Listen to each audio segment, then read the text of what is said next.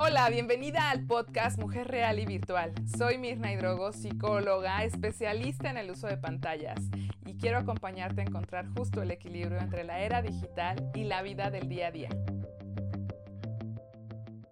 Hola, qué gusto saludarte. Voy a hablarte de TikTok y de las nuevas aplicaciones creadas para adolescentes. Y me vas a decir, ¿la está sugiriendo Mirna para mi hijo? No, Estoy hablándote de las creaciones que ahora la industria ha hecho para nuestros chicos. No solamente TikTok, también estoy hablándote de los videojuegos, que ahora mismo están diseñados para atrapar al adolescente porque es este espacio vulnerable en el que está. Ya no es niño, pero tampoco es adulto. No es un niño en el que estemos detrás de él, y tampoco se deja ya estar detrás, ¿verdad? Ya no deja que le estemos siguiendo, pero tampoco es un adulto que pueda tomar decisiones certeras, maduras y sobre todo muy eh, eh, pues correctas, llamémoslo de alguna forma, para su bienestar.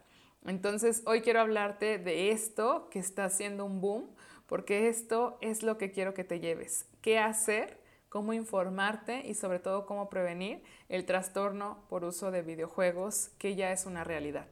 Así que quédate hasta el final. Me encanta que puedas estarte nutriendo. Te felicito si has estado escuchando los episodios anteriores. Para mí es súper valioso porque esto habla de tu compromiso, habla de, de tu transformación final. Así que bueno, vamos directamente a ello. Lo primero que te hablaba de TikTok porque ha sido una de las que ha sido más mencionadas, pero pues Instagram también es súper eh, fuerte ahora mismo para los adolescentes, incluso otras que ya tienen años en las cuales hemos estado basando pues la interacción, como es Facebook o como puede ser incluso YouTube.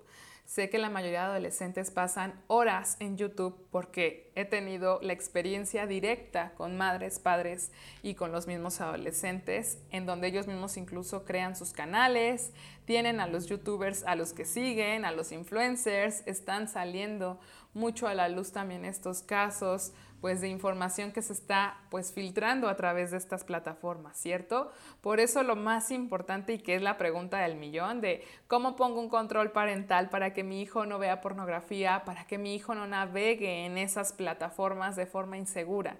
Y me encantaría tenerte una respuesta. Me encantaría decirte, esta es la aplicación, este es el candado único, maravilloso, este es el que no falla y realmente hay muchos, sí, que son buenos, pero no hay uno que pueda asegurarte que tu hijo no lo vea. ¿Por qué? Porque tal vez tú puedes bloquear y tener todo y hemos eh, visto casos, eh, muchísimos también de mis colegas, psicólogos, terapeutas, coaches, bueno, de chicos adolescentes de a veces 11, 12 años, entrando a esa adolescencia, 15, 18, 20, en donde tenían todo eso bloqueos, controles parentales, contraseñas con 10 candados, pero justo por eso fueron a buscarlo. Justo por eso se engancharon y se quedaron clavados en una adicción. Justo porque estaba restringido en el extremo. Lo que es prohibido al cerebro del hombre, del ser humano, al cerebro adolescente mucho más, como quiere explorar y conquistar el mundo, le va a atraer Créeme que el adolescente cuando le dices no, te va a decir, ¿y por qué no? Lo prohibido realmente es algo, uno, desconocido. ¿Por qué me lo están prohibiendo? No lo conozco, quiero conocerlo. Dos, atractivo, porque es un reto y eso les encanta a los adolescentes. Y tres, tú también te prohíbes el acercarte a esa red. Y es casi, casi satanizarla porque definitivamente no la conoces, entonces no vas a poder prevenir los peligros que hay en ella. Y suena muy lógico, lo sé, pero a veces no lo hacemos. Mejor cerramos la puerta a todo, castigamos, prohibimos porque tal vez ya habían pasado esa barrera y habían hecho una cuenta en algo que tú no querías, cualquiera de estas redes, y sobre todo porque ahora mismo esto que está pasando es un boom. ¿Y por qué digo un boom? Porque no solamente le está pasando a tus hijos y te está pasando a ti, es algo macro social. Y que si no lo ves como algo macro social, es como si tú quisieras enfrentar un tsunami así, que venga la ola, no va a pasar nada. Y la verdad es que es mejor aprender a nadar y entrar a esa ola, que no te ahogue, o aprender a pedir ayuda para surfear esa ola, o aprender a resguardarte donde la ola, cuando ya pase, hay que salir aún así después de toda la tormenta, no inmediatamente viene la calma. Hay que salir a enfrentar esto. ¿Qué quedó después de la tormenta? Si ahora mismo está pasando tu hijo por alguna situación de adicción o de ciberbullying o cualquier tema que tenga que ver con la tecnología, lo primero que te quiero decir es, no hay un culpable.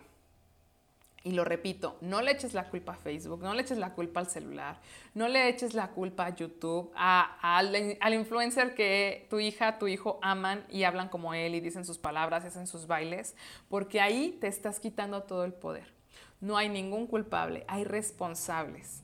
Y los primeros responsables para con nuestros hijos somos los adultos y de ahí toda la sociedad. Por eso ahora mi misión es invitarte a que puedas hacer un cambio, no solamente para ti, tu hijo, tus hijos, tu familia, sino que podamos llevar este mensaje a más y más mujeres. Por eso es, no hay enemigos, no hay culpables, hay responsables que somos nosotros y que tenemos la capacidad de salir adelante, de resolver ese dolor, de sanar esa herida, de pedir acompañamiento profesional y que eso sí nos toca. ¿Qué hay en el tema si estás escuchando esto? De que puedas realmente saber que si no has llegado ahí, no quiere decir que tengas una vacuna o que estés exenta. No, significa que afortunadamente has hecho cosas para no llegar ahí, pero que esto que ahora te estoy contando sea para prevenir y que es no prohibir, no restringir y que sí invitar a tu hijo a que te comparta para qué lo quiere, cómo lo quiere, desde dónde viene esa inquietud, si lo vio, si escuchó, si le dijeron, ay, tú no tienes.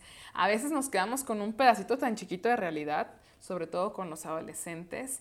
Siempre que tengas una opinión de tu hijo por algo que te dice y que digas no, antes de responder piensa cómo se está sintiendo él, qué está esperando de mí, para qué viene y me lo cuenta o por qué no me lo contó a veces decimos, pero ¿por qué no me dijiste? Pues porque me vas a regañar, pues porque me vas a criticar, porque le vas a contar a mi tía, a mi abuela, porque le vas a decir a tus amigas. Escucha y ve y pregúntale a tu adolescente realmente el fondo. Esto de las preguntas es súper común que los adolescentes, no, jamás le diré a mi mamá porque es súper chismosa y a veces nos duele esto, pero es que todo lo que te diga tu hijo, guárdalo en esa privacidad, guárdalo en ese respeto de lo que hemos estado hablando en los capítulos anteriores, que si no los has visto te invito a que vayas a verlos y que definitivamente tengas una estrategia significa que no inmediatamente, impulsivamente respondas y digas y grites y como crees, estás loco, no porque a tus amigos se los den, a ti te lo voy a dar y aquí mando yo y todo ese momento de tensión que también tal vez nos dijeron y que ahora estamos replicando. Ahora, entrando al tema específicamente de los videojuegos, no solamente de las redes sociales, pasa algo muy similar. El chico, la chica y a veces incluso antes de la adolescencia, en esta preadolescencia, en ese espacio donde está cambiando, en esta pubertad, eh, el cuerpo, definitivamente el videojuego es un ciberespacio, es un mundo, es un ecosistema donde realmente puedo entrar de forma virtual, puedo ser otro, por eso ahora los avatars y todos estos que siempre han existido, el hecho de que la manifestación del cuerpo físico no está dentro ahí, sino que el adolescente puede ser más alto más, o más delgada o más eh, fuerte o tener otro tipo de cabello, otro tipo de rostro hace que también haya este enganche con yo no me gusto. A mí no me gusta ser así, tengo acné tal vez porque estoy en ese cambio hormonal, o tengo sobrepeso, o tengo obesidad, o al contrario, y hay una crítica constante para el adolescente porque es este espacio donde hay que agradar, o es la búsqueda de pertenecer, y que se busca pertenecer en un grupo agradando. ¿Agradando de qué forma? Pues haciendo lo que la mayoría dice, haciendo y diciendo lo que la mayoría piden que diga, es decir, es donde empiezan a decirte palabras o modismos o groserías que dices, ¿dónde escuchaste eso en esta casa? No se dice, pues es válido en el punto en donde son modas. Ahora los videojuegos han sido como esa eh, plataforma a través en donde nuestros chicos se sienten parte de algo. Y no solamente en las redes sociales, porque en las redes sociales hay un intercambio, digamos, más espaciado en tiempo. Yo publico y tal vez en un momento después me postean o me eh, comparten otra cosa o me, me ponen una reacción, etc. pero en el videojuego es en línea la mayoría de veces, ¿cierto? Y tengo, aunque no sea en línea, instantáneamente si yo presiono un botón, tengo un resultado. Imagínate qué maravilloso sería que tú apretaras un botón y al apretarlo hubiera dinero o tu casa estuviera limpia al apretar ese botón. Dime si no te encantaría estar ahí apretando ese botón. Pues en definitiva pasa exactamente lo mismo con los adolescentes. Si estoy presionando un botón y me dan lo que yo quiero, pues estaré replicando esta conducta.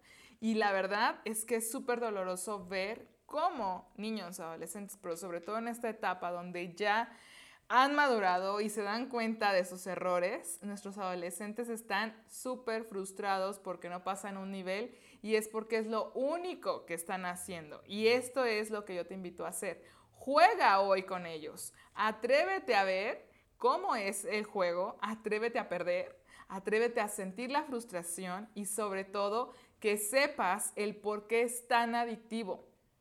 Yo he jugado videojuegos y te aseguro que si tú también lo haces, vas a experimentar esa gratificación instantánea de poder tener inmediatamente una respuesta que esté, digamos, aplaudiéndote o reforzándote o diciéndote, sigue, sigue, sigue, y que se convierte realmente en, en un dolor de cabeza. Entonces, pues ahí está el reto. Definitivamente el videojuego no es bueno ni malo. Recuerda que depende del usuario y hay que aprender a acompañar a nuestros hijos a hacerlo. Así que hoy mismo tienes un reto gigante, lo sé, pero que si no te acercas, si lo niegas, si te resistes, no va a desaparecer. A veces creemos que sí, pero solamente vamos a dejar de pensarlo. Así que te veo en el próximo capítulo, te mando un beso gigante y recuerda, aquí estaré. Gracias por escuchar este podcast. Para ayudar a más familias a transformar sus vínculos y sumarse a esta era digital, compártelo. Y te veo en Facebook, Instagram y YouTube. Abrazos virtuales.